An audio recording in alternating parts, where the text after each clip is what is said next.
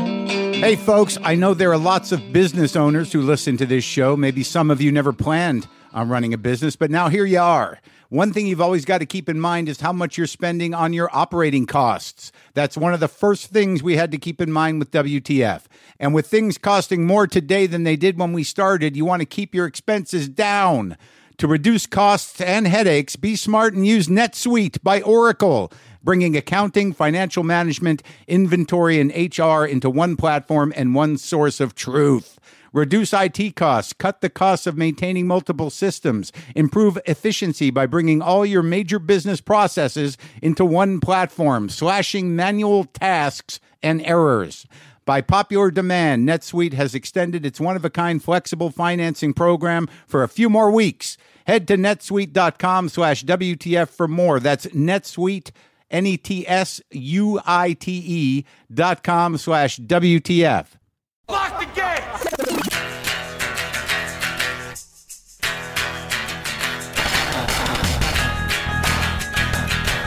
All right, let's do this. How are you, what the fuckers, what the fuck buddies, what the fucksters? What's happening? I'm Mark Marin. This is my podcast. How's everybody doing? You okay? I'm a little sweaty. I'm a little, uh, I don't know, man. Charlie Watts is dead. But it's weird. I, uh, I love Charlie. I love the Rolling Stones.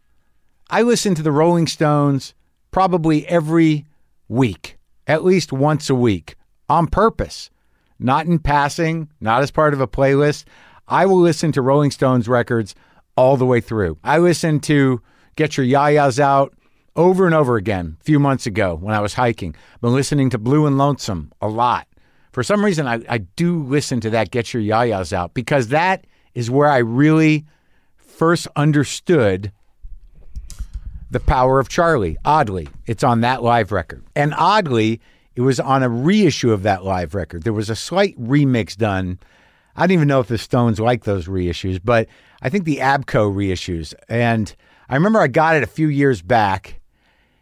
And I used to listen to that album all the time. Get your yayas out. Yeah, because it's got it's it's great live album. It's one of the best live albums because uh, during those breaks during Midnight Rambler, you heard about the Boston whack. And if you turn it up right there, you'll hear some guy go, God damn! And another, gr- and a woman go, ah, just scream. And they do it through all the breaks. God damn! But I think I think what what really struck me on the remixed was just how fucking tight that rhythm section was. Just how fucking tight Bill and Charlie were. And realizing that without that, everything is a fucking disaster.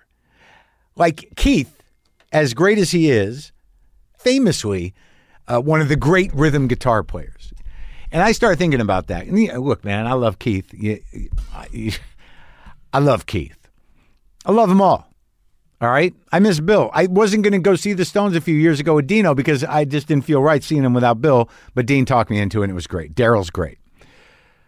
But the thing about the rhythm section and hearing Keith talk about Charlie, you know, and their sort of unspoken kind of understanding of each other performatively is that Keith without Charlie and Bill would just be chaos you know, it would sound, y- you know, d- disorganized, kind of like fragmented and stilted. That Keith Richards, his entire sense of rhythm that evolved over time is only because of Charlie Watts and finding those holes and finding that place to float on Charlie's jam. And Charlie fucking had to follow Keith. And you don't even notice that. And that's got to be a chore at different points in time. So without Charlie, you got nothing. You get no stones. I, I mean, look, you, you know, obviously, if they decide to tour and Steve Jordan goes out with them, I mean, he's a great drummer. But I mean, throughout the whole thing, that there's no really, Charlie is one of the most solid beats, keepers of time there is. And he can swing and stay on top of it at the same time. It's crazy how good he was. But if you really want to listen, you know, t- to the subtlety and the genius of that rhythm section of Charlie and Bill specifically. Give a listen to that Get Your Yayas Out and listen close because They're holding it together. Charlie's holding the whole fucking thing together. How do you think Ronnie and and Keith can do all that messy fucking slop that they do without Charlie kind of like just being the bedrock? You know what I mean? Charlie was great and just a real suave motherfucker too. Great drummer, great Rolling Stone. One out of five. Gone. Hmm. Great, great drummer. I'm gonna miss him. I mean, I still got him. I still got all those fucking records. I got all those records. Charlie never leaves and he lived a good life and he lived a long life especially for a rock dude yeah rest in peace charlie watts godspeed swing it i forgot to tell you who's on the show because i wanted to honor charlie uh, today i'm going to talk to kimmy gatewood uh, she is one of my co-stars, or was one of my co-stars on Glow. Uh, she played one half of the Stacy and Dawn duo with her real-life comedy partner Rebecca Johnson, and actually, Kimmy and Rebecca were honestly very early comedy podcast adopters when they turned their Apple Sisters act, which was their bit, into one of the early scripted comedy podcasts. Kimmy's been uh, directing a lot of television uh, lately, and she just directed her first feature film, the Eliza Schlesinger movie Good on Paper, which is now on Netflix. And uh, it was good to see her, to reminisce, to reminisce. We reminisced. Before I forget, on my tour, I've added some shows. First of all, Helium in St. Louis, September 16, 17, and 18. Uh, you can get tickets for that. The Neptune in Seattle, September 22nd, uh, is in, is available. I might add a second show if that sells out. The Aladdin Theater in Portland uh, is sold out, but I've added another show. That's on September 24th. I just want to give you a heads up. Uh, the Dynasty Typewriter Show, October 4th. I'm not sure if there's tickets for that. There might be. New York Comedy Festival is now on sale for everyone. That's November 13th at Town Hall. Get tickets for that. Okay? That's the update on that. Good deal. So I've been festering about this thing on my finger, primarily because here's the deal. You know, I've become somewhat resilient to trolling, but, you know, I am not that resilient to suggestions about certain things that are actually worse for me than trolling. Like I was on my Instagram, on Instagram Live, and I've got this thing I'm under my fingernail on my index finger. And someone on the Instagram live said, you should get that check for melanoma. So that was actually some of the finest trolling that I've ever been victim to. Because it's not finding my weakness around insecurity or jealousy or any of that shit. And it's not it's not really those kind of plain triggers of people with entertainers' egos uh, that you can get all worked up. It was something more refined than that. And I don't think it was the intention of the person that said it to troll me but it just I was like looked at my finger and I'm like, what is that?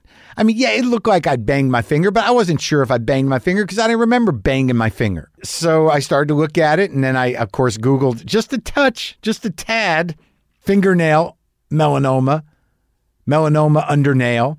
Didn't quite look like what I got, but it, you know, enough for me to start festering and then for me to start thinking about melanoma and about how long would it take? Did it spread? What is going on? How do you get it out of there? That was my biggest thing. So I started festering about how if they have to get even if it wasn't melanoma, what do you get how do you got to get something out from under a finger? So because of my ability to spiral, especially with hypochondriacal panic, you know, I started to think like, well, I mean, if it hasn't spread, which it probably has, so I'm probably got cancer, which means like I got to start that fight. And I was just starting to enjoy my life, so that's probably going to happen. And do I really want to die that way? So I might want to start thinking, you know, sort of kind of frankly and honestly about you know ending my own life because I really don't want to just rot away of cancer by myself.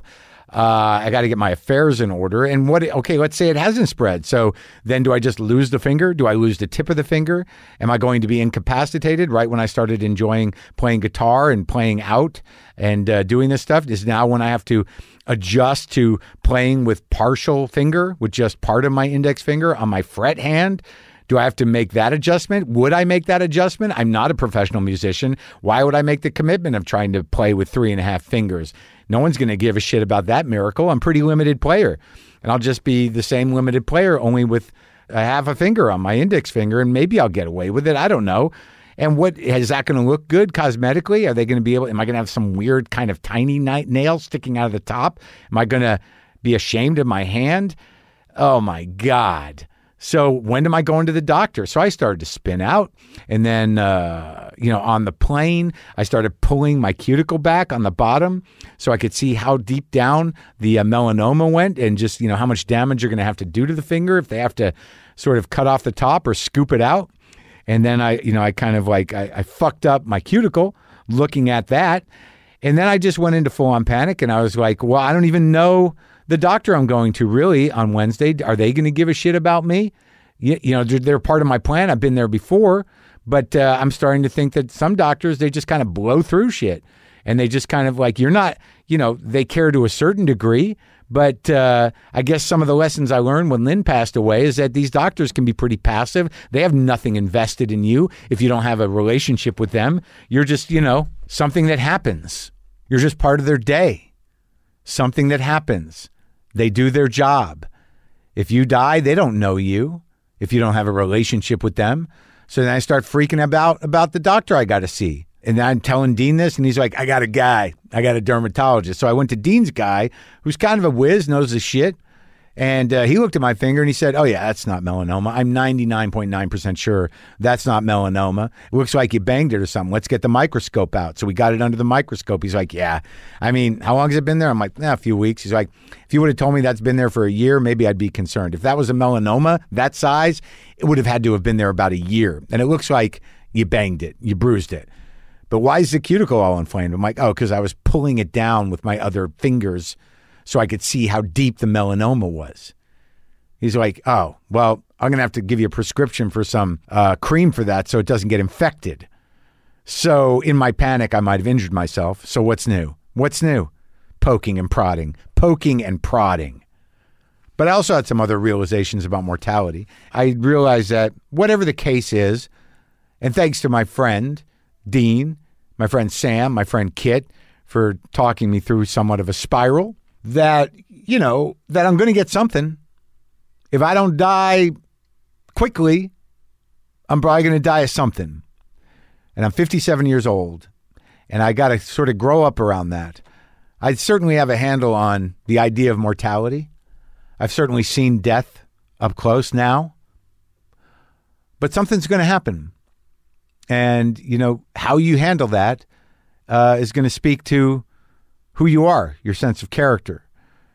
And one of the things I realized when I was panicking and dragging other people into my panic around my non-melanoma under my nail and what that was implying to me in my head and how it triggered my fear was that I know people with real sickness. I know people living with real sickness. And they live with real sickness and they do what they have to do to manage that sickness. And that's part of life. And for me to spin out as if anyone's going to make me feel better, I mean, when the shit really comes down, it's going to come down. This wasn't that time. And not panicking is probably the better way to do it. And I thought I'd sort of had a handle on that. Like I've I've been I've been more of a hypochondriac in my life, but I just usually I think like, well, I'll wait a few days and see what happens, and that's usually what I do. But the nature of these type of bruises under the nail, uh, they take months to go away. So that that was that approach wasn't going to work. So I, I'm giving myself a pass on that. But just realize when you're freaking out about probably nothing that you should be handling as a grown up, it's important to, to get things checked out and to realize, uh, you know, that you can and should do that when you have something you're concerned about, but try not to freak out pre pre prematurely, because uh, you know you're gonna have to go call all those people that you freaked out and say, uh, "Yeah, it's I'm all right. Thanks, thanks for letting me drag you down the panic hole." So this is me talking to my friend Kimmy Gatewood, who uh, is the director of Good on Paper. It's a Eliza Schlesinger movie. She's also uh, was in Glow with me and has directed a lot of other stuff. And there's some comedy of her out there. There's stuff. There's stuff. And this is me talking to Kimmy. This is the longest we've ever talked, her and I, actually. Sometimes I wish I paid more attention in school, or in some cases, any attention at all. There are probably a lot of things I could have gotten more out of, like literature, and now it's probably not in the cards to go back to school and study the classics. But luckily for us, there's a new podcast called The Foxed Page that dives deep into the best books of all time. This is basically like the best possible college English class, but more relaxed and fun. No pressure of grades or needing to prepare something to say in class. It's only the books you want to read and know about, presented by best-selling author Kimberly Ford. Everything from Cormac McCarthy to Madame Bovary, from classics like Frankenstein to modern hits like Lessons in Chemistry. I love Ireland, but I missed the boat on James Joyce. The Foxed Page has a three-part series on Dubliners, and that's a pretty great starting point. Want to get the most out of what you read? The Foxed Page is for you. Get it now wherever you get your podcasts. Actually.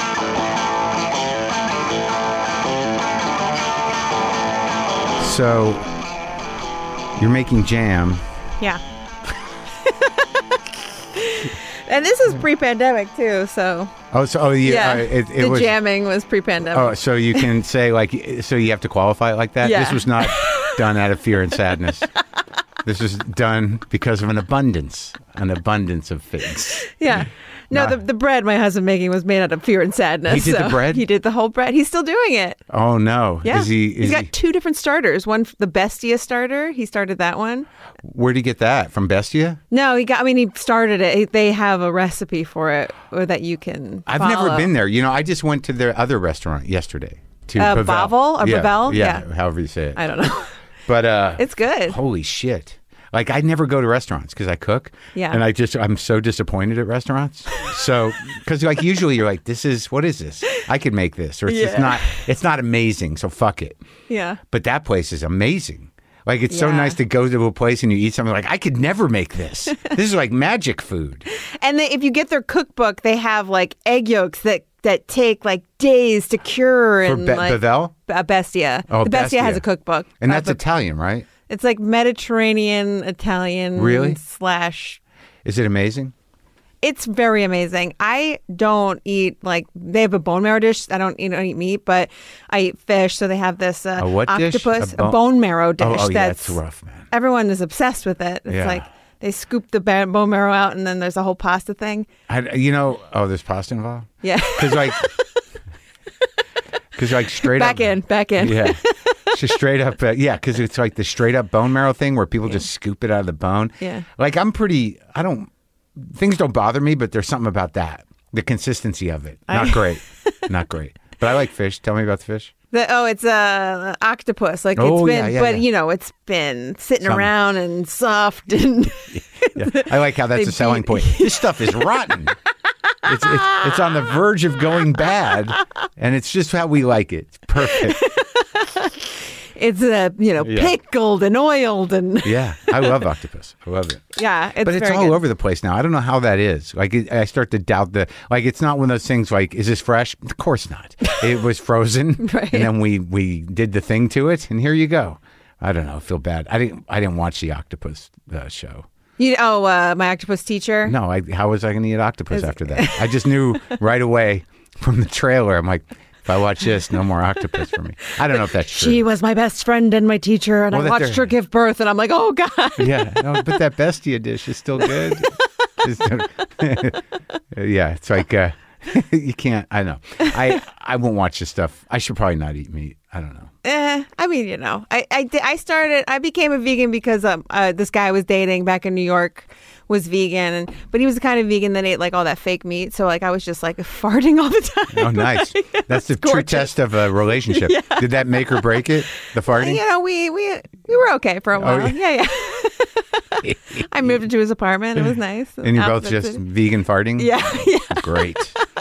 Well, you know, if you can overcome that hurdle, it's not nothing. yeah, yeah. And you got to, you got to. Yeah, and then and then we moved into another apartment in Williamsburg, and there was a, it was an empty place. It was a bakery, and then it became a bar, and that pretty much broke our relationship because it was just like open until four in the morning, and Oh, it's like noisy. I, I had yeah, I had that I had that crazy person um, fantasy where I Yeah. would like drill holes in the basement or no. you know Oh, on the yeah, yeah, floorboards yeah, and yeah. like pour water down. Oh, is that bad? yeah, Nightmare. I thought, well, that's better than like, well, it's on till four, so we were both drinking. We, you know, roll out of bed in the morning. you guys open yet? Yeah, yeah. yeah. We're just upstairs. Again. Knock on the ceiling when you're ready to serve. Yeah. So okay. So were you living back in New York? Yeah, so I I went to Syracuse University, graduated in 2000, and came to New York. Right, But you don't after live that. here? I live in LA. Oh, okay. Yeah, I, li- I moved to LA in 2008 So where where does it all start? Where'd you grow up?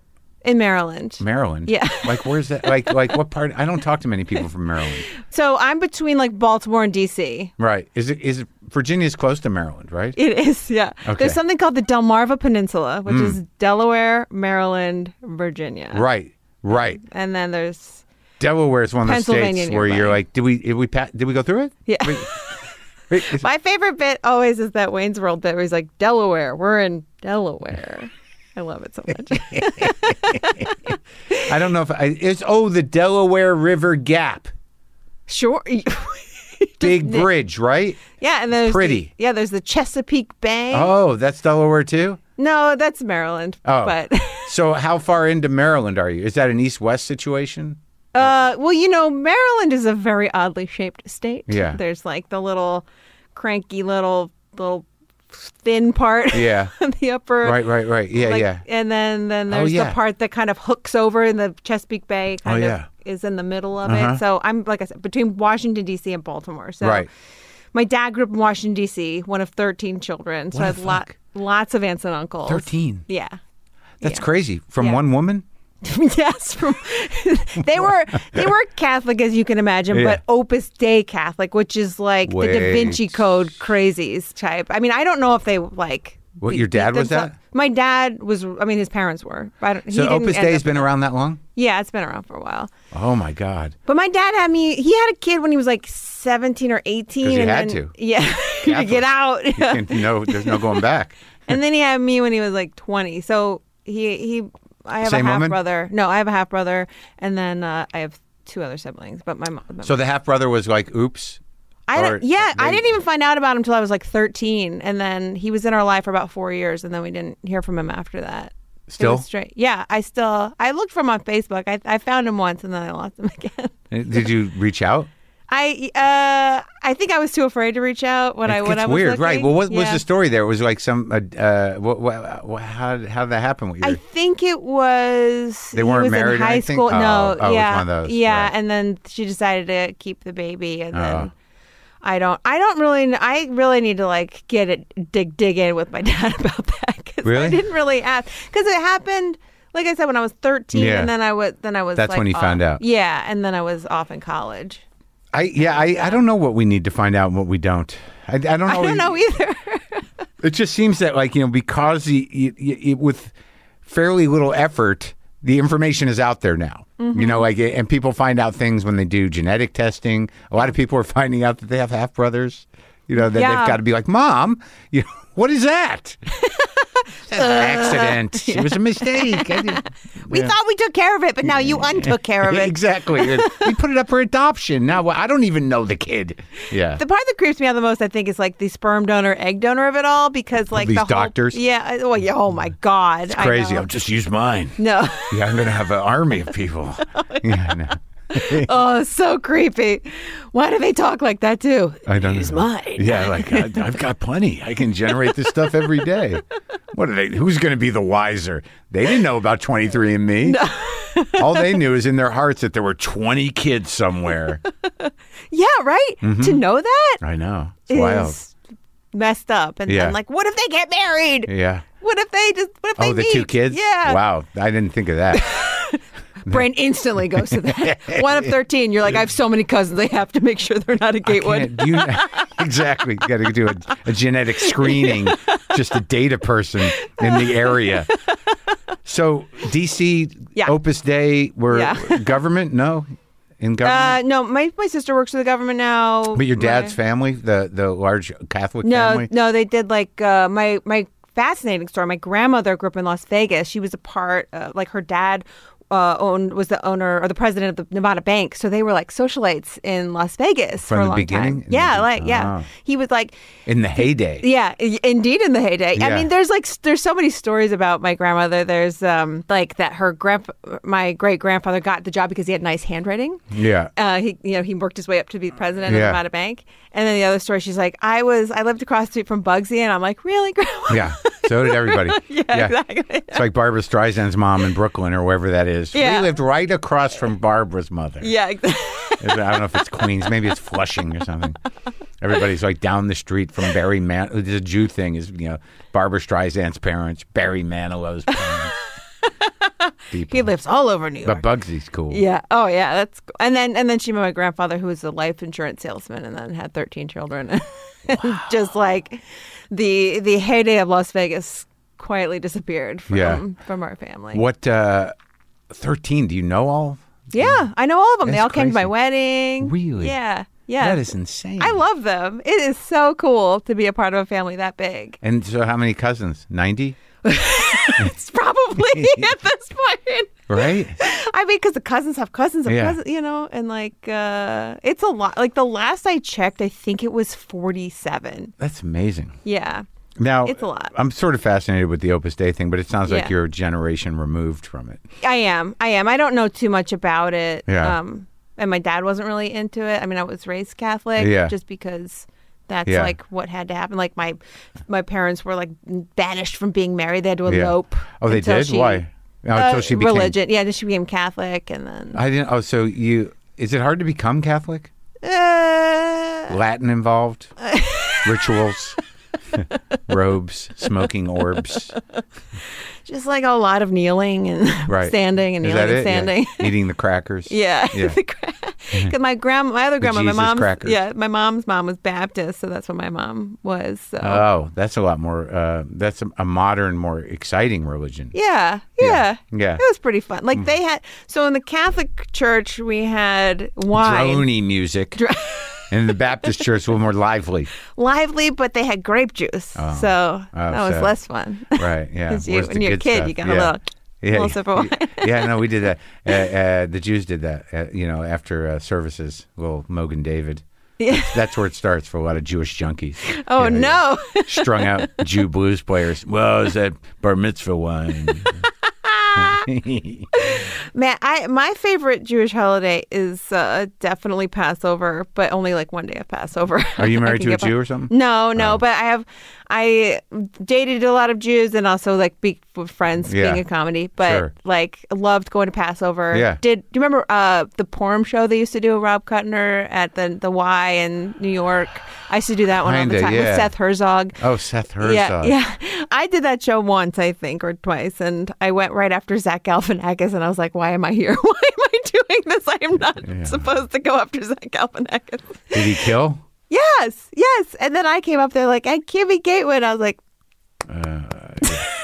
listen, I again, I, I was know that not, feeling. I was not long for stand up. I know that feeling. But, what's- but wait, so when you went to like, you have two p- siblings? I have two siblings. Yeah, yeah. One uh, one works at UPS. He's a truck. He's a driver. and Oh, really? then the other one works at the ATF. So At the which is the uh, artillery tobacco oh firearm. oh oh, oh right right no it's uh, ATF? alcohol tobacco, Alcohol, alcohol, yeah. oh really Yeah. is he an agent She yeah she no she's She? not an agent she's um she works she like she doesn't really I was like what's going on tell me everything she's like Yeah. I don't I'm I'm- she- yeah I know she's, yeah she's- when's the raid I know I'm like I gotta write a movie about you she's Hmm. Yeah, like yeah. I work in administration Kimmy I Yeah, just like book their hotels That sounds exciting. so you're just at the computer most of the time, then you get some water sometimes. yeah yeah I have to give a presentation every now and again really Wow. Like what? How many people? Um, in uniform? Yeah. So Yeah, normal, but- normal siblings Yeah. out yeah. in the world. Yeah, my mom works like she works at a company that uh, does the um, monitors like the train tracks, like the engineers' train tracks. and- Riveting. I know, indeed, riveting. Ay. Is it what air traffic control for trains? Uh, no, no, it's like testing the tracks to make sure that they're safe. They'll Hmm. Is just, that a, a job you go to work for every day? Uh, well, my my mom basically just like gathers. She's the same thing. Administration like gathers the receipts and does the Sure, travel sure, for all the people, right. the engineers that go out on the okay. trains. Okay. So So she's the- like, we got a, a problem on mile 20 of the. Is that the kind of thing? No, she's more like you. Your flights at three fifty five. Don't Okay. miss it. Don't Yeah, forget yeah. to give your expenses and receipts. Right. Oh, okay. Okay. And then the guys come back. and When did somebody you else. start doing uh, funny shit? Like high school or? Uh, yeah, I, s- I, I was introduced to improv in high school, and uh, I would just do it for intermission. I would do an improv show in the high school. at the Oh, theater. uh, at the at the assemblies. no, at the the plays. So and the intermission of the play. So I'd be in the play, and then I'd come out in the middle of intermission and be like, "All right, guys, go and buy you know drinks or whatever," Yeah. and I'm gonna put on an improv show. Really? So you were in the theater group at, at in high school. Yeah. And you're like, I got, I'm gonna carve out this niche for myself. I'm gonna, I'm gonna riff while people are going to the bathroom. a little bit. Yeah. Lo- love love an interactive uh, moment. You know. hey, hey, come back here. What, Is it just you? it was a lot of times just me, but then I would train people to do it with me. So we would do bits like with uh, I would I had a couple of people I would that that would do it with me. 'cause Yeah. some people wanted to stay in character, Yeah. Right. take right. their moment during intermission. oh, and I you was mean like, the people in the "Let's go." play? Oh yeah. I mean, I was awesome in the play, but, I you were also like, liked come on, you guys, they stay in character. You guys Come are on, we got an audience here. They're captive. yeah, yeah. You're 14. You're not a method actor. Let's just do this.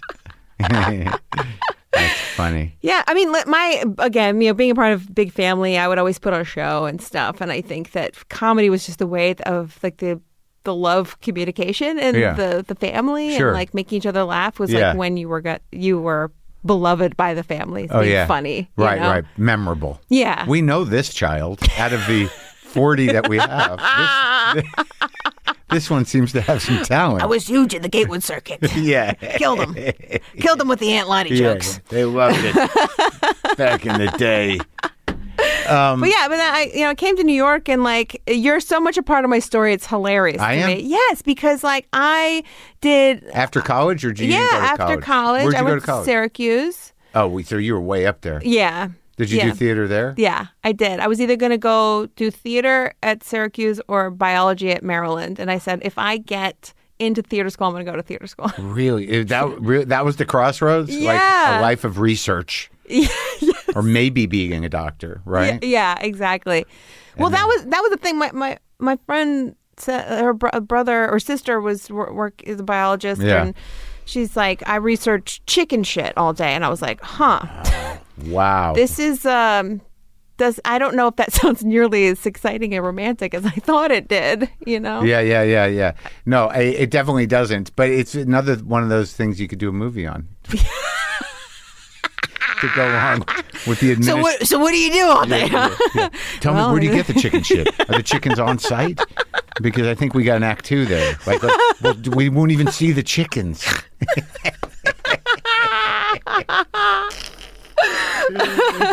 Oh my God. yeah. Believe me. I'm like, I'm asking my brother all the time. I'm like, what's it like being a UPS truck driver? Maybe I could make a character on this. Yeah. Sorry, it's already been done. King of Queen, or what is he? Yeah, King of Queen.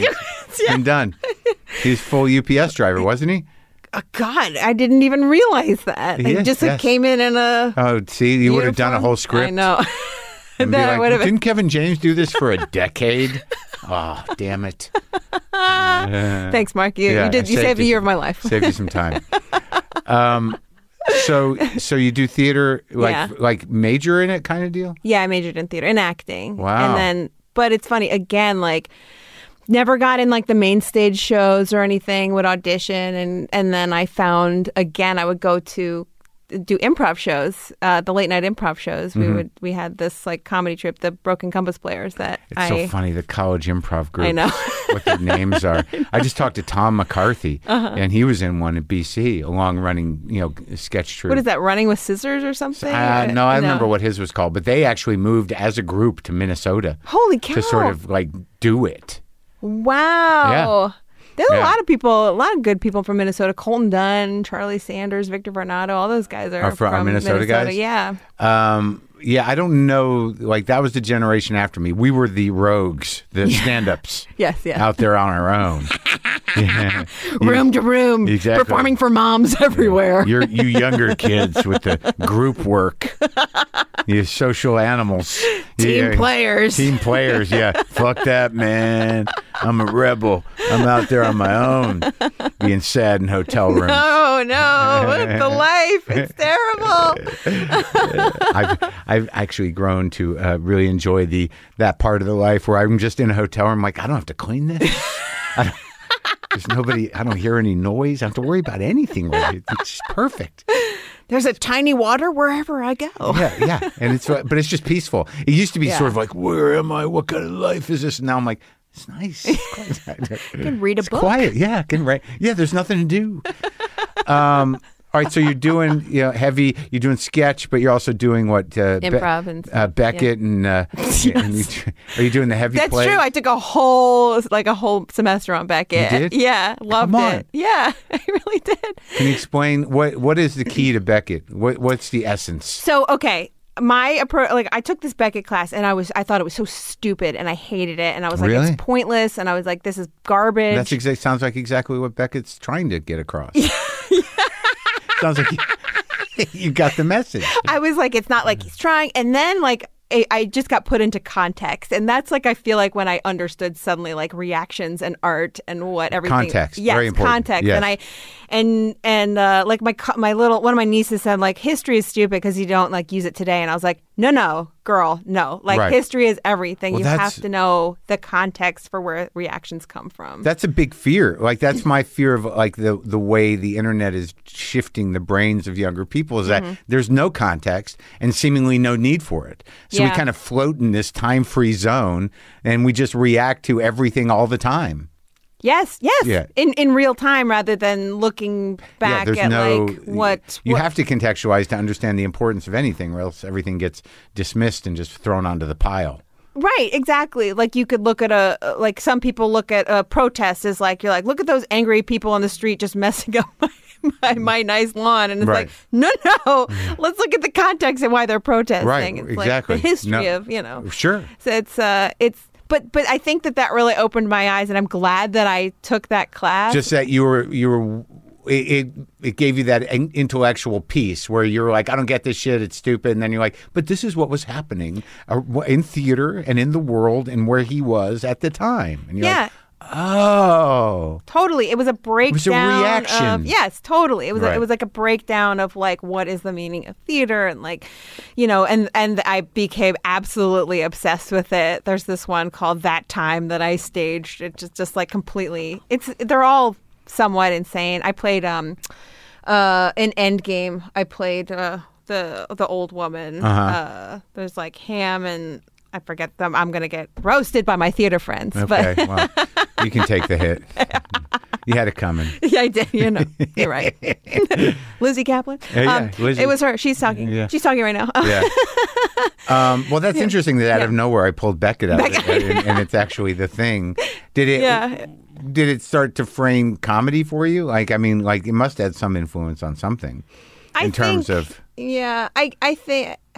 I mean, I, I studied a lot of. I studied, like I studied Hitchcock for Yeah. a semester, but Beckett really stuck with me a lot. Yeah. I think it was just like thinking outside of the box was something that kind of stuck with me. Yeah, sure. and and not like I I love mainstream comedy. Don't Yeah. get me wrong; it's my favorite. I saw the but- movie. yeah.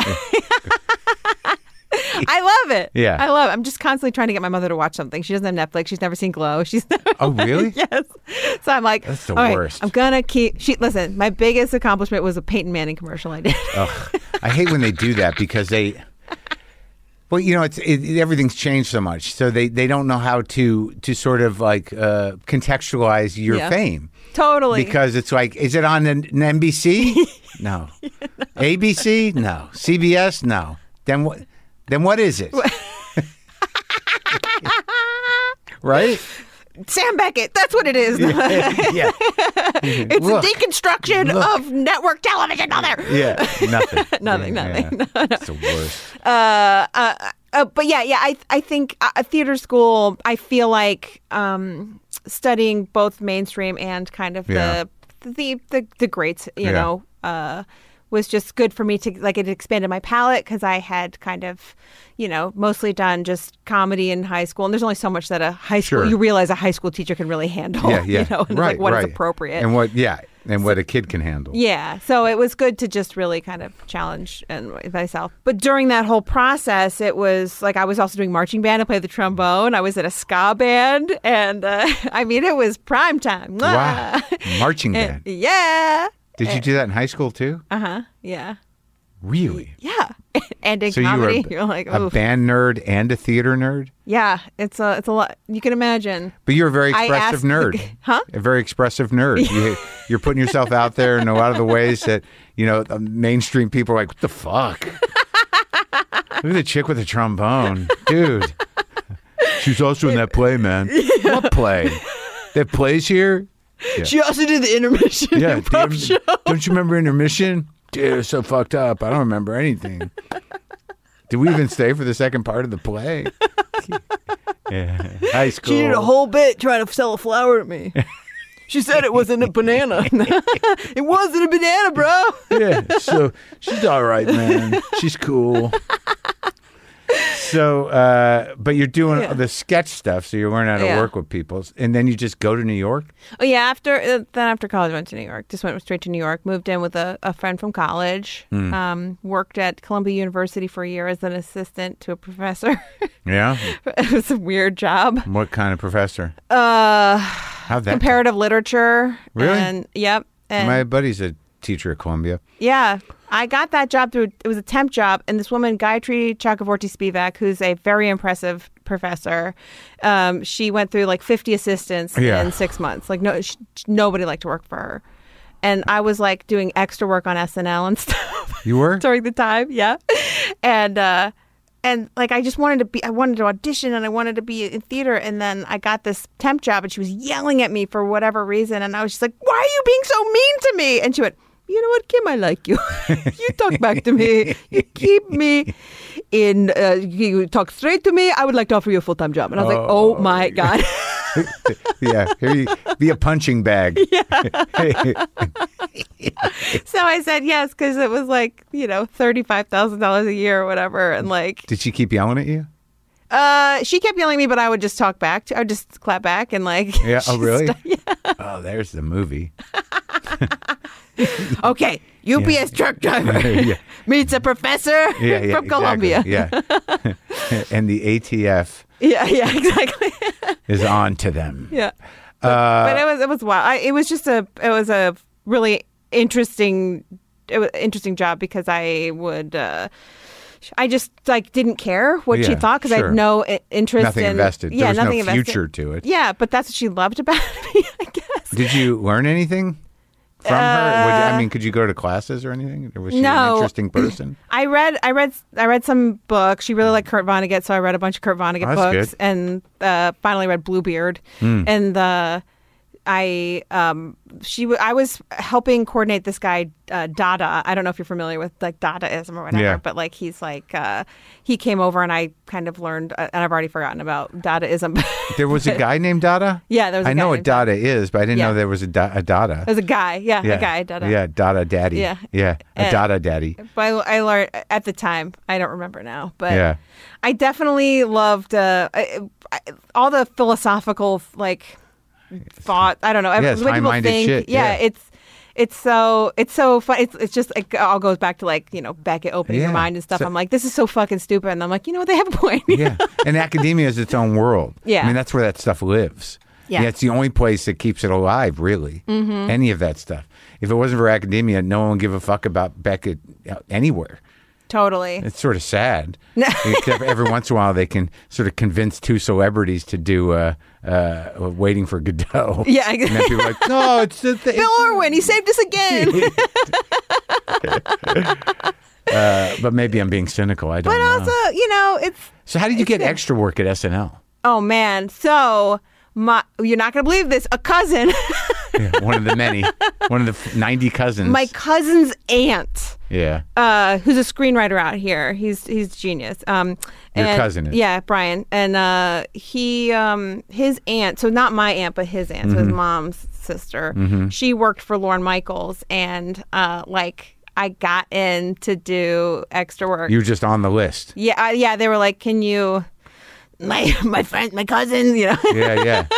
Sure. So I got on the list, and then I so I did it the amount of times that you could do it before you had to join the union, and then at the time it was AFTRA, so it was like a thousand bucks to join, and I couldn't afford it, so I Yeah. did it until that moment. But like, it was a it- it was just wild because it was my dream. It was my whole dream was being To on be on Saturday Night SNL. Live. Yeah, and I I And did. this is before you did comedy or anything else. no, this was like at the beginning. This was like the year Right. 2000, like Okay. right when I landed. I was doing this, and I couldn't believe that I was you're so close. there in the studio on the set doing the thing, sitting Yeah. at a table.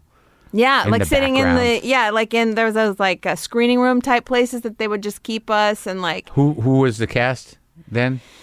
um, it was like uh Horatio Sands, Chris Parnell. Uh, what about uh, you know Will Ferrell? Was he gone or is he? I there think yet? he might have. I think he he and like Shira Terry, Molly Shannon probably What ab- just left. And what about Fallon? Was Fallon? Still, yeah, he was yeah, still there. He was still there. yeah, But I, you know, I didn't really get to meet too many but people. you get to watch him, right? Yeah, I got to watch him, and, and UCB like Horatio Sands would hang out, and so we, I would, he So you would were come at back and say UCB hi. too? Yeah, yeah, yeah, So right when you got here, you s- you got into classes over there. yeah, yeah. Uh, so Oh, yeah. that's it. that's the So world. that's it. was that when it was in the old porno theater? yeah, on 22nd Street. Yeah. Yeah. Yes. So I started like, I think the theater started in 96 or 98, maybe. 98, Yeah. they were at Solo Arts. And then Yeah. in 2000, when I got there, they Yeah. moved to 22nd Street. and Matt Walsh lived upstairs, Did he live upstairs? kind of, or right right Oh there. I my remember. God. I worked at a place called Live Bait on 23rd Street, and he Yeah. would come in there because he was dating one of the girls there. I remember Life Bait. Yeah. yeah, yeah. That was like a it was a happening bar for a minute, right? it Yeah. was right right at uh, yeah twenty third in that area by the Flatiron Building, kind of right. Yep. Yeah. I couldn't get a job at the sister place. It was it was the the diner in Union Square. Do you remember that place with all the, the hot models w- worked oh there? yeah, yeah, yeah. What was that called? It's I forget. a Uh, big place. yeah, and there was all models that worked there, and Yeah. I applied to work there after Columbia. Yeah. And uh, they looked they literally looked me up and down. They went, "You should go live bait." Oh wow, it was so rude. wow. You can hold. You can only imagine though, being a marching band and a theater nerd. yes, yeah. This was something a rejection I was Yeah. used to. Go to Life Bait. Take your trombone. But I, I learned how to shuck oysters there at Live Bake. All right, so you got the job at Live Bait, but then, okay, so you're doing you're doing the SNL thing. You're doing the UCB. the UCB. Mm-hmm. Who's teaching at UCB? It was Andy Secunda, Sean Conroy, Billy Merritt. Oh yeah. Um, like Amy was still doing like one-off classes, and Ian Roberts was still doing like an occasional class here or there. no, Matt Walsh. Uh, he was probably teaching too. I didn't No take my Besser? class.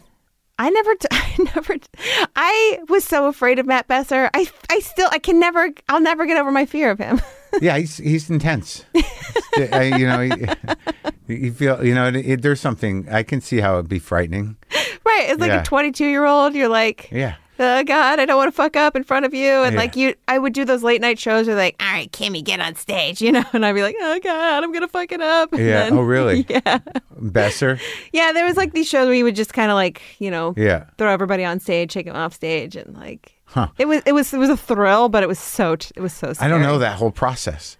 You're just hanging like- Improv. well, yeah. I mean, I go do shows, stand-up shows at UCB, and I'd have this fundamental resentment against these, you know, well-adjusted people that can work as a group, you know, and the audiences. Like, I, you know, no, no matter how many people try to hang alt comedy on me or me being part of it, I resented it. I was at Luna yelling because I couldn't get work elsewhere. You know. i was there i was watching you Yeah. Is that where I made a difference somehow? Is that how I'm part of the story? But that was in the No, 90s. you were always no, you you were there. You I were was there, yeah. later. Todd Berry, Sure. Slovan and Allen, Yep. all those guys. Um, Yep. and uh, I would do like I like my I finally did like a thirty for thirty or was sixty and sixty. Oh, you yeah, know, yeah, one of yeah. those. I was like when I did that, I was just like I've made it, and Oh, the, uh, you- as a stand up? yeah, like just doing a bit. Like I Yeah. don't know if I was a stand up. I would Was it just like do a minute bit. bit? yeah, or something? Right. I Yeah. remember those. Yeah, those were fun. What was the point of those? What was the name of the guy that used to organize those? He had like a kind of a good name. I can't remember. He was a comic. I can't remember his name. We're yeah, we we can't do the memory Mm-hmm. No. thing. No. but you were trying stand up?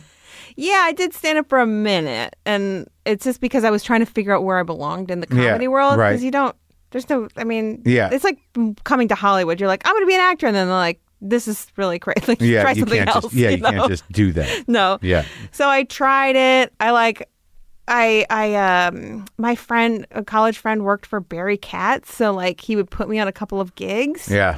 and like, uh, I went, I went out with, um, That's a that's a messy hole of a office to work in. Indeed. I, Yeah. Mm-hmm. I went I opened for like Bobby Kelly once and Al Madrigal. I Sure. was like I would I, this was not my crowd. You know? Well, how I sweet. did like guitar comedy. you did? yes. Bobby Kelly, those are sweet guys. They're so Those two. yes they're so sweet and they Yeah. were so funny Yeah. and we we had a great Oh, time. good, good. Um, Yeah, but out of like, all of the comics, you got two that. Yeah, I mean Bobby Kelly's a monster, but he's a sweet monster, very sweet monster. no, they were re- they were really nice to me and Yeah. but I, it's just like they they could tell like that I was a funny person, but I just like w- it was not translating to me Yeah. on stage Right. for me for stand up. Yeah, So I just was like, I don't, I don't think Yeah. I need to do this anymore. Um, but improv was like connecting with me, and sketch was really like yeah. connecting with me. When did so- you meet Rebecca? Uh, I met her in 2006. So, so you were just bouncing around for years in New York. Yeah. I uh, I Just taught getting- improv. I worked at the Pit. Oh, you did. Yeah. Oh, the pit. I remember that place. Yeah, and People's Improv Theater. Um, I did uh, worked with Kirsten Ames, who At Westbeth yeah I worked I worked at West Beth. or not a forty-five after. Oh, so it after was. like Itty Izzard times. Like, oh, okay, yeah, and, yeah. You um, did. When, so I did Jerusalem Syndrome around that time. I know, I know, Mark. That was like that was like two thousand and wha- what that was her, but I so Kirsten Ames. ninety-nine. Um, Yeah. she uh took me under her wing and uh like she was doing a solo show class, so she needed directors oh, really? for her solo show class. So. Uh, and it was an amazing class of people, like including Afira Eisenberg was in Yeah. this like class, and yeah. Lisa Lampanelli was in the Yeah. class, and uh, so it was just after your show. So we it was kind of like a template for like Oh. how a solo show could be developed. That's right. she And- Mm-hmm. definitely developed mine with me. hmm So, like, uh, so I would work with people's stories, their real stories, help them develop into shows, or like if they wanted to do a character, or whatever it is. Dramaturging. Indeed. Yeah. Uh-huh. Yes. Yeah. And uh, and then I would, you know, then start to put together their actual solo shows. Who'd with you do them. that for? Uh, Eileen Kelly, Uh huh. um, uh, Nikine Farsad. There's a couple others. That was sort of a a, a, a format Yeah. that was sort of a way to present oneself at the time. Indeed. I mean, listen, I had two solo shows too. Did you? yeah. Well, I just talked to a guy in, in Denver who's d- about to do one at the Fringe, you know, and it's like, as a form, you know, I don't know. I, I, I- you know, I look back on on the what I've done and how I've done it, and I, I don't know. do you know what I mean? You know, I'm I'm still a comic, Yeah. But you know, the idea of the show, the solo show, gave you a little more uh, latitude to you know it- but you know when it when you're a comic in your uh, heart and soul there's some part of you going like no you can't be funny all the way through you know, you know, i can't yeah, what, mr drama guy now what are you got got find you're gonna cry a little bit what are you gonna do Having a Tom Hanks moment, sir? Exactly. Exactly. like you know, there was a, like you know, it was something like you know, you, well, you can't manage, you can't handle the, you know. I hear you. But uh, but I did them. And Jerusalem Syndrome was like I, I look back on it, and it's su- it's such a mockable format. which I Andy didn't. Secunda did a one woman show because he had directed so many. It was hilarious. Oh, he really? did his own one woman show. Oh, that's hilarious. Classic. Yeah, it was very fun. Armisen used to do a bit about a guy doing a one man show. He would just Oh, do. yes, Have you yes, seen that yes, thing? yes. I, after I saw that, I'm like, oh my god, I can't. No one can do him anymore. just the movement, the weird intentional stage movements of a guy who's not used to being on stage in any way, and had to really make decisions. But, ugh, it's fucking genius. So, so that's what started you directing. yeah, I mean, you know, I directed in college. I did um, Black oh right, Box. the oh right the uh, Black Box, uh, right stuff. the um the Beckett. Indeed. I Yeah. did Becca stuff. I did the female version of The Odd Couple in college, Oh, which that's is a fun show. I love that show. Yeah. And what really motivated me was that the my professor at the time said, "Well, why would they do it with women? That, that how is that funny?" And I was just like, it was Oh, like- God. It was like the fire was lit. it really really pissed me off and just it that. was yeah. not it weird what teachers can teach you involuntarily? yes, indeed, sir. and uh, yeah, so I had kind of been. I mean, how I got to where I am today is kind of like it. It I've been doing it for a long time, but didn't necessarily know that it was a thing that you could do because everyone told me it was too hard to break in. To direct a film, Direct to film, direct But- TV, anything like. but it that, which seems like- is hard. It's hard. sure, but I mean, but it seems like eh, I think you and um, Rebecca were sort of ahead of the curve in the podcasting. oh yeah, we had we did our Apple Sisters podcast. And Now, yeah, so because that's sort. It seems to me that that in terms of landing in the comedy world in in a, in in an earnest way, it was with that, right? Uh, let's see. I mean, so when the, we created the Apple Sisters in 2006 or 2007, and uh, we went to the Montreal Just for Laughs Comedy Festival, and that was like kind of our big break, and that was in 2008. And this was it's just the two of you, right? Three of us. Three of you. us. So me, and it was Rebecca, like and uh, Sarah. Sarah a Lowe. nostalgia act in a way. Yeah, we're a 1940s comedy radio show. So Yeah. like I loved the Marx Brothers. Came up with that. Like, Yeah. And we love to sing and dance. Sarah's comes from a Broadway family. Her grandmother's Ruby Keeler from 42nd Street Oh wow, yeah. and uh, Sa- uh, Rebecca and I were the only female teachers, and people kept telling us like th- at the pit, and they're like, "You guys should do a show." We're like, "Fuck you," just because we're women. Then we're like, "Actually, I think you're Yeah. really funny." You know, I did this Yeah. like pin-up calendar, a comedy pin-up calendar, Uh-huh. and Rebecca saw it and was, "All right, we're gonna work together forever." And I was like, "Great, super." So Yeah. we came up with this bit, and we did a new show every month. So we would write three brand new songs, choreograph them, write comedy bits, like your classic pie in the face, like So it was almost know. like a period piece variety show. Yeah, wi- but it was satirical, so we Right. would very much talk about a lot of like the war going on because you know Bush was president at the time, and Okay. like as like As our- these characters. yeah, Okay, yeah. Okay. So I'd be With like, the- "There's a war going on, sir. Yeah. A woman running for president. you know, whatever. Yeah, yeah, yeah. Right, right. Yeah, yeah. It's a, oh, it's a great. Yeah. Get back to the kitchen. Uh, Yeah. But uh, so I, uh, there's three of us. There's Candy, Cora, and CD Apple. I play Cora Apple, the dumb one. I just love semen, uh, sailors. Um, and uh, Candy is the she's got a husband named Cheryl who's a man fighting in the war overseas. and our closeted lesbian character, and Yeah. then um, CD Apple who's like the uh, Jesus loving in denial conservative of our group. Uh-huh. So we had it, we had we've had a lot of fun over the years, um, uh, like just poking fun at politics through the 1940s lens. so when you did Montreal, Yeah. I mean, what, what, what did that yield? I mean, what, were you offered a, a show or did you take meetings as a group? And you know- Yeah. no, you did. All we got that. agents and managers from that. Oh, yeah. So that we was it, huh? yeah we signed with like UTA and Principado Young after that, like Yeah. because we were like the only unrepresented group. We were the only females in the sketch comedy like block. Um, Uh-huh. Are you still with Principato? No, not anymore. Are you But still with UTA? no, not, things change, Mark. You got to start somewhere. Yeah, exactly. It's so it's so funny because I knew Peter Prince- Principato when they were all starting out, yeah. and I didn't realize that you know it's just the nature of the thing. Everybody starts out in whatever they're doing in show business, and they just eventually evolve, and some make it, some don't. I was such a dick to him and those guys. I was just like, you know, who the fuck are these people with these suits? You know, like I just couldn't. Yeah. It was rela- I just I remember there was a point where Peter. Like you know, made the shift from you know being a suit guy manager to the leather jacket guy, and I'm like, he's a leather jacket guy now. But then they, they went on to have you know big career like they're big Yeah, you know. But yeah. when I knew him, this was like oh, who's this guy? You know, I was such a dick. I, and I got to be careful of that stuff. I think it's all right, Mark. You're doing all right. People love you Mm. Yeah. for exactly who you are. I bet you he remembers me as a dick. They, there are some people that have those memories. You know, Peter Principato. is probably one of them. I don't think he has a lot of power to hurt me now, but uh, remember that thing you said about my jacket? I'll never forgive him. Yeah, never forgive me. You're not working. For I any- wore flannel for the rest of my life. Eh, no Principato projects for that kid. but uh, so that's where Yeah. you got the agent you got going. Yeah, and I that's the year I tested for Saturday Night Live because I was Ah. doing my solo show called The Engagement, and so I was doing like um, I was doing a couple of uh, weird impressions, like can you- uh, characters, impressions, stuff like that. Oh, yeah. Um, my favorite impression was Judy Garland, who was afraid of bears. Oh, really? so stupid. but that's the kind of thing that they do.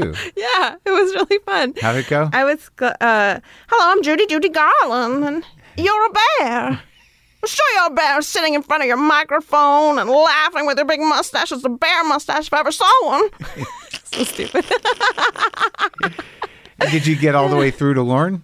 I did. I got. I got all the way through. I got to. I did the. You know, got the call to do like the uh, you know, comic strip. Had to go show up and like Oh, yeah. in the middle of a show. The they're Marcy like, Klein call? Was it? Yeah. Yeah, uh, yeah. I, I, I and they um they were like, all right, like I remember going to that show. Like one girl's throwing up in the bathroom. Mikhail, Lauren's there? Mikhail Watkins is actually Throwing uh, up? Oh. No, no, no. But we auditioned together, Mikhail and Yeah, I I. love Michaela. Yeah. And um, so that I mean that's that's when I like first met her. We were on the audition, and I was like obsessed with her when I saw Yeah. her bits. Yeah. And um, it's a weird, it's a really hard thing it's a to sad come up story, on her stage. story, her SNL story. I I yeah, it, it's it's kind of crazy. Like our paths were like right, they were like, and then she went up there, and I like ran to to L.A. So you, she got on the show for what? Was she always only on one year, right? Or- Yeah. And then Yeah. you went where? I went to L.A. Like it broke it broke me. It broke my Oh. The- heart. the It's- rejection of it? Yeah, because I went, you know, I did that, and then got you know you, went to the tape, and studio? then you go studio, and then you go you test at 8H. And like I was getting very encouraging, you know, emails and Yeah, texts from yeah. the writers there, but then I didn't get it, and it just like broke. It broke Ugh, me. I was yeah. broken. Yeah. I was like Heartbroken. I, I It's show just- business. Yeah. and I I literally was like, I'm leaving New York. There's nothing left for me here. yeah. And and what about Rebecca? We we all decided to l- go to LA together. You did. Yeah, Oh, yeah. We we we came to LA together. Thank God. where's that movie? Listen, all right, we pitching got a lot of five. movies. I A know lot of this is movies just a here. movie pitching session. The Columbia professor is still my favorite. okay, good. Only if she has that accent. you got it. Yeah, she's Um, from you know she's from uh, colonialized India, so Oh wow. Yeah. Yeah. It's, Very how is that not specific. the, the best movie? um, so you get out here yeah. and everything the the sky's open. LA welcomes you. I'm working at the City Bakery in Brentwood. My boss is tw 18 years old, and Yeah. I'm almost 30. That's true? yes. Oh wow. Yeah. It was a rocky start, but I Yeah. was determined to make it, Mark. Yeah, and look at you. you did it. Yeah, but Rebecca came, and Sarah actually went to Las Vegas to do Jersey Boys. So we were performing between LA. We were doing our live shows in LA and Las Vegas. Did you do Jersey Boys? I was in the movie. Yeah. Oh yeah, the movie, right. Sarah Sarah was actually pregnant, and so she said to the casting director, "My sisters," which Right. you know, at this point we're basically sisters, but like my sisters can do the show because they've seen it so many times. And I was like, okay, Yeah. Yeah. I got it, which was wild. Jersey Boys is the Rudy Valley one? The Which one? Frankie Valley? Frankie Valley, yeah. yeah. Frankie Who's Valley. Rudy Valley? Rudy is an older uh, actor. Oh. from probably the 40s ish. From the 1900s? Yes. So let's see. Discography 1929 was I love his first it. record, all the way through to 1976. I mean, they were contemporaries, I guess. Kind of. Sort of. He's an old timer. Yeah. But Frankie Valley, sure. Yeah. Yeah, I met Frankie Valley, took a picture You of met Frankie him? Valley. Yeah, Yeah.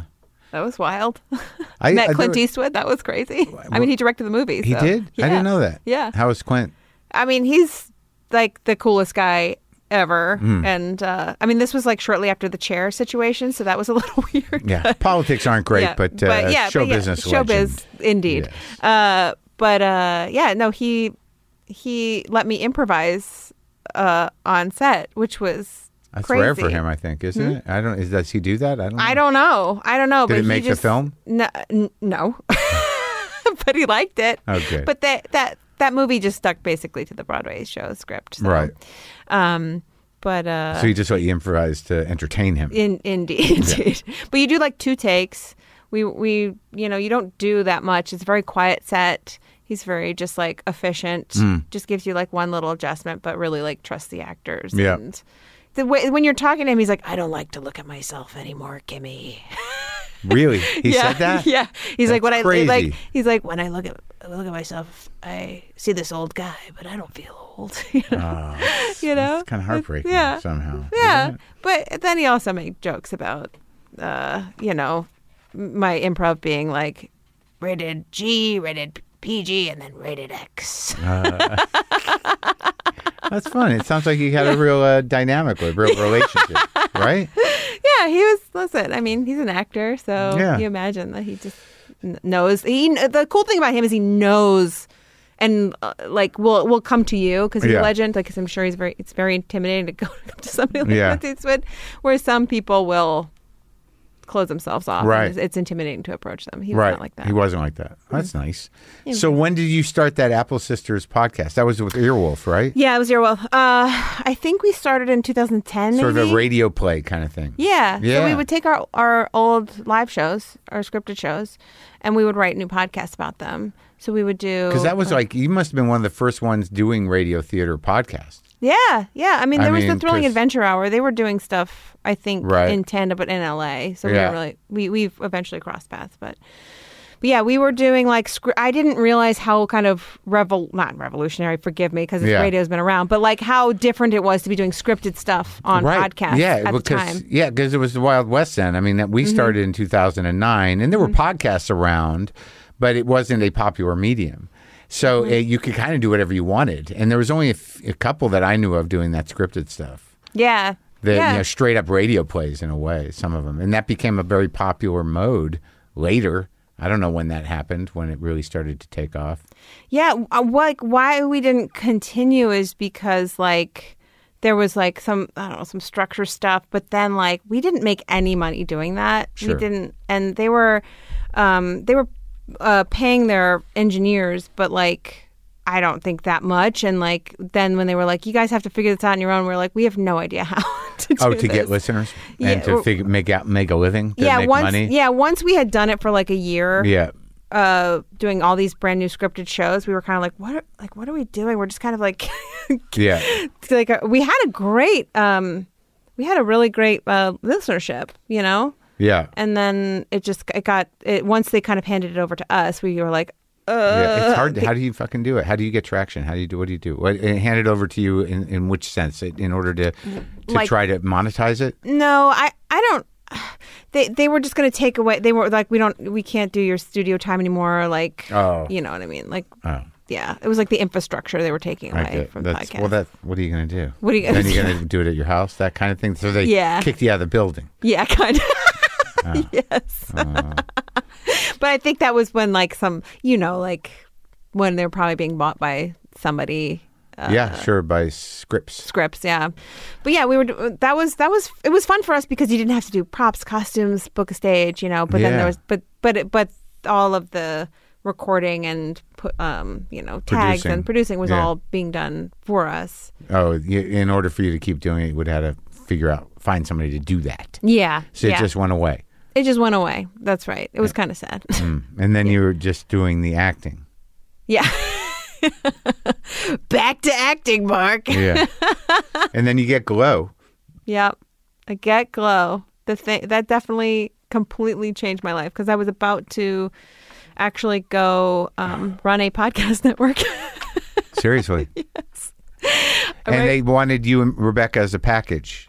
For Glow, yes. Yeah. So we auditioned together. So uh, Jen Houston, um, the casting director. Yeah. who- The saw- legendary casting director. Legendary. Yes. So I we met in New York. She saw the Apple Sisters, was a fan of the Apple Mm-hmm. Sisters. You know, brought me in for like Scott Pilgrim. Um, Oh, yeah. Like brought me in. Yeah. Was very very supportive. She's great. Another one since I've known since she was like a child, I think. Yeah. she's amazing. I've it's been and like she's you know uh, buds with Allison Jones. Like they kind of are Yeah. and like those two really have changed my life for sure. Yeah. Um, mm-hmm. Another casting director. Yeah. and uh, so yeah, Jen Jen brought Rebecca and I in, and we just thought we didn't have a chance. We were like Genji Cohen show, Yeah. like a, a glow, which we both knew and liked, Yeah. and we were like, this is this is never going to happen. And so I was going to get like the timeline is kind of crazy because I was going to get on a plane, I was going to do the audition, get on a plane to New York, accept the job, and then become a uh, executive producer of a podcast network Yeah.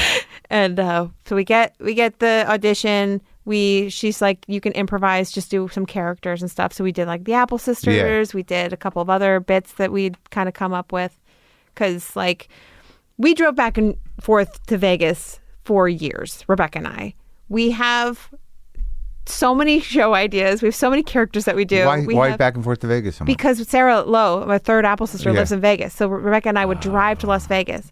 So during those, I during those like hours and hours and hours on the road, the two of us, Yeah. we came up with like we had a business together called the Nerds of a Feather, where we saw feather, feather fascinators. Uh-huh. We worked at the same bar together. We uh we like we sold a pilot together. Like we have done so much shit because of that car ride yeah. that when this came along, it was just like an extension of just like us being in the car for five hours. Oh, that's great. Yeah. That's great. So That's a great story. The, the incubator. Yeah, Yeah. indeed.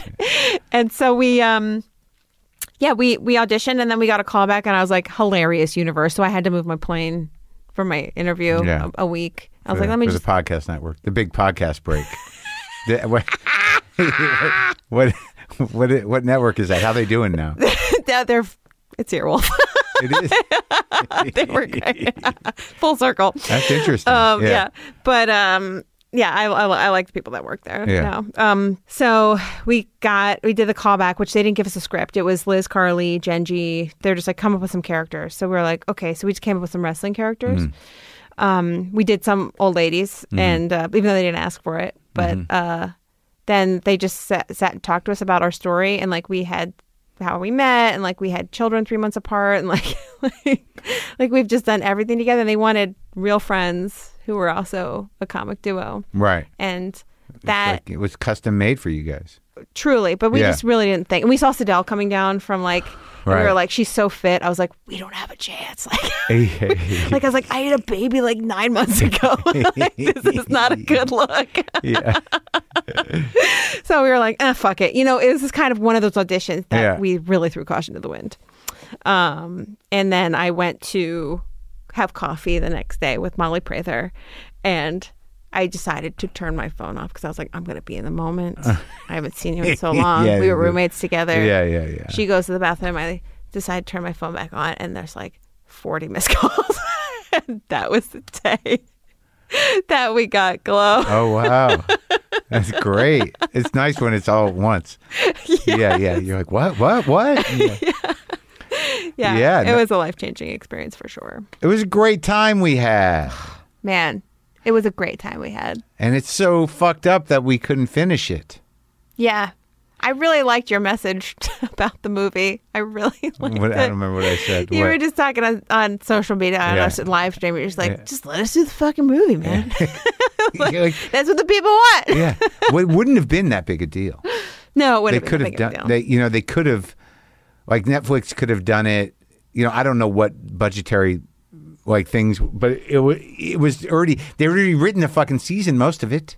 Mm-hmm. So like the writing wouldn't have been that big a deal, and you know, in terms of like it, it just seemed like it could have been done. It would have been a nice thing to do. It would have been really nice. But it really Mm-hmm. was an issue of I do. It's not that I have sympathy, but I, have, I understand why they couldn't do it. They were just holding on to the all those location sets, and it was in, indefinable. And it, we we could barely do it now. I mean, Right. what- you know, the protocols just shifted with that kind of show. Mm-hmm. I mean, there was no way to do it without daily testing, and it just wasn't there, and they couldn't wait. Yeah. Oh. What are you going to do? Uh, yeah, no, that was sad. That was a tough call to get in like the midst of all this shit, you know? Oh yeah. So what? What? How did you get this Eliza thing? How? How? Because this is like the first feature film. Yeah. So I started directing television. Like I got my DGA. I, I started directing before. Like I directed a couple YouTube Red series. I directed Okay. like a Oh, bunch okay. of like sketches, and I did all of Rachel Bloom's like music videos. And You did? Mhm. and like uh, Oh, like so you've been graph- really busy with it. Yeah, yeah. Before before Glow came Yeah. along, I was just doing these like I did a, a web series called Junketeers for Comedy Central, Mm-hmm. and I did a YouTube Red show called Hyperlinked, and um, I'd done those pilots, and they both got picked up for series, and it was kind of one of those things that motivated me that this might be what I should be doing instead. Right, and, right. and then of course Glow was like, nope, um, They wouldn't let you direct. no, no, no, no, Oh. no, they, no. They just like Oh, they like- casted you, so yeah, you're they back in casted, it. so I'm back in acting yeah, again. yeah, yeah. However, you're back to the puppet show. yeah. Though I didn't believe it. Like I just didn't believe that like anything I don't I didn't trust acting. Like I don't trust acting gigs. Like I, Yeah, they no, always it's the feel worst. so Yeah. fleeting and You don't have any power, no agency. indeed. Yeah. Yes. Even though like it was the greatest ex- like acting Sure. experience of my life.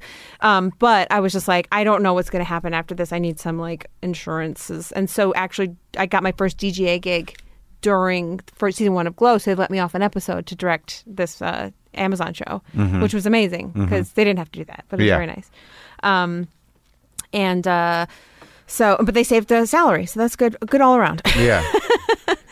but uh, then after directing a bunch of television, I was, you know, I directed my first feature was a documentary called Nerdcore Rising that I did in 2008. And, Wow.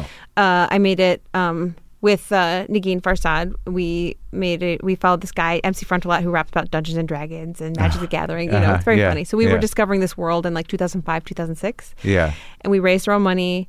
Um, it was pre Kickstarter, so we were just like asking people to PayPal us money, and we would put them in the credits. Wow. yeah. Always on the forefront, Mark. yeah. Good. Um, Cutting edge. And that went to South by Southwest in 2008. So that's kind of like where I started. Um, Put you on the map. put, yeah, put yeah, put me on the map Yeah. in terms of like I I didn't go to film school, but this is kind of like my I learned how to operate a camera. I Yeah. learned how to you know do sound, and I, Yeah. I'd always been tinkering. I wanted to get back to a feature, so when this came o- along, that it was actually getting made, which you know is a miracle that any movie gets made. And- Eliza's? yeah, Eliza's movie. Yeah. and she had been trying to make it for a long time. I read it, I liked it, I knew what to do with it. Right. Um, it was with Universal, and um, it got pushed by three months. It was supposed to shoot in Chicago, then it got pushed by three months, um, and So it was shot, this- shot in L.A. okay. So, yeah. the, it was good. She had good on paper for a long time. Yeah. Eliza had the script. yeah, she had the script for a long time because Okay. it was based on the story that she told in stand up, Yeah. and so she, you know, it it it About takes, dating a guy that turned out to be a complete fraud. exactly. Yeah. I had to pitch, you know. To her and the producers and Universal, and I got the job. So You had to pitch your vision for the for for how you do Oh. Yeah. it. Did Yeah. you have to make a board? I the first meeting was uh, just all talking about story characters, Okay. how it's going to look, Yeah. and then the second meeting, I put together a little lookbook for Okay, them. lookbook, and, yeah. yeah. Oh, good. And had casting ideas, and Uh-huh. so you know the the a lot of the references were you know those old thrillers and Yeah. And Eliza trusted you from the get go. yeah, Oh, yeah, that's great. yeah. No, we we had a great working relationship, and she's like. She's you a know, worker.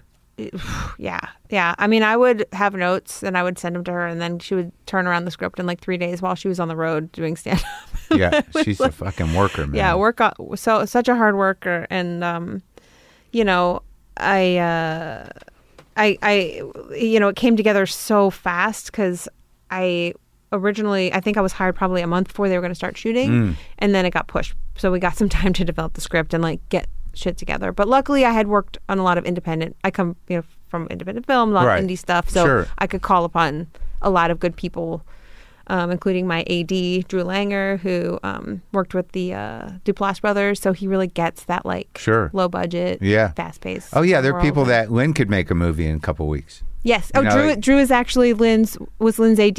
Yeah, And right. that's why I was uh, I obviously hugely admired everything she did and probably modeled my whole Yeah. like career after what she did. yeah, when she wanted to make a movie, she'd make a movie.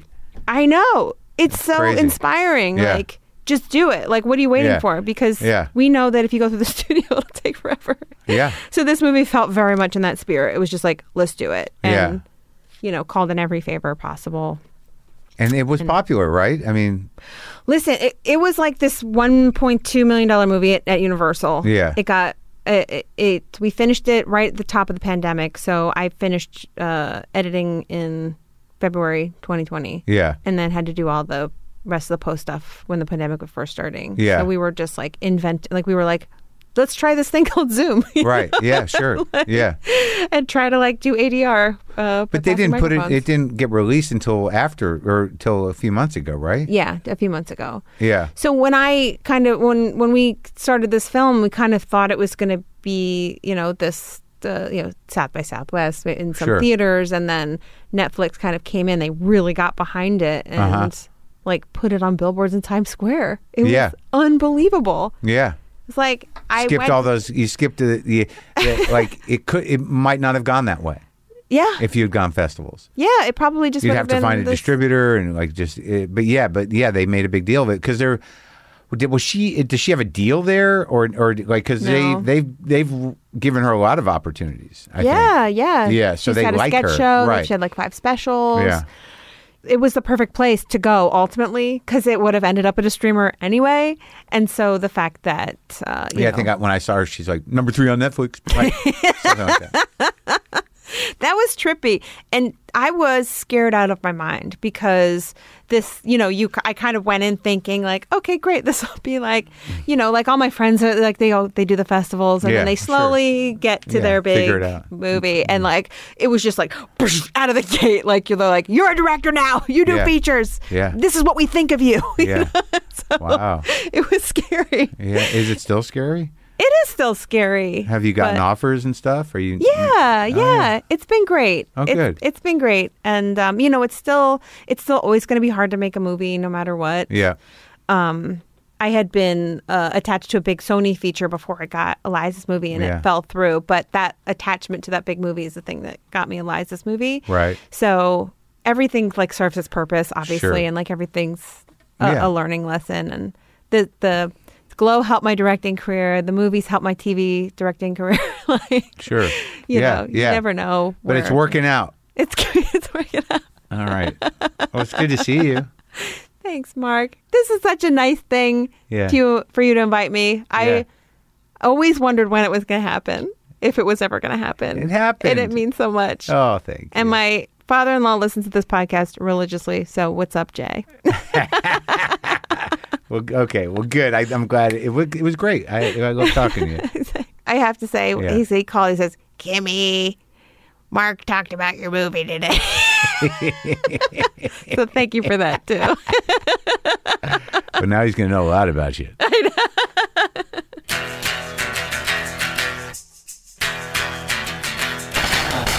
Kimmy Gatewood, Good on Paper, the movie with Eliza Schlesinger that she directed, is now streaming on Netflix. Here's some sad guitar for Charlie Watts.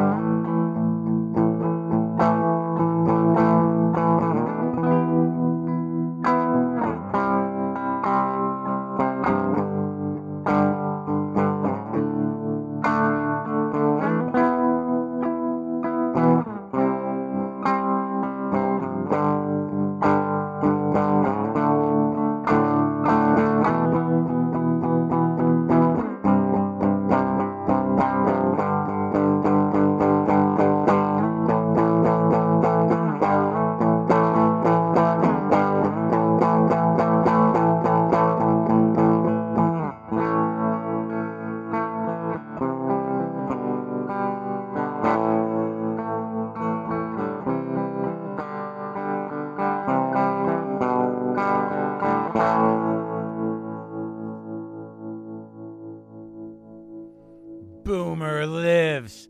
Monkey, LaFonda, cat angels everywhere.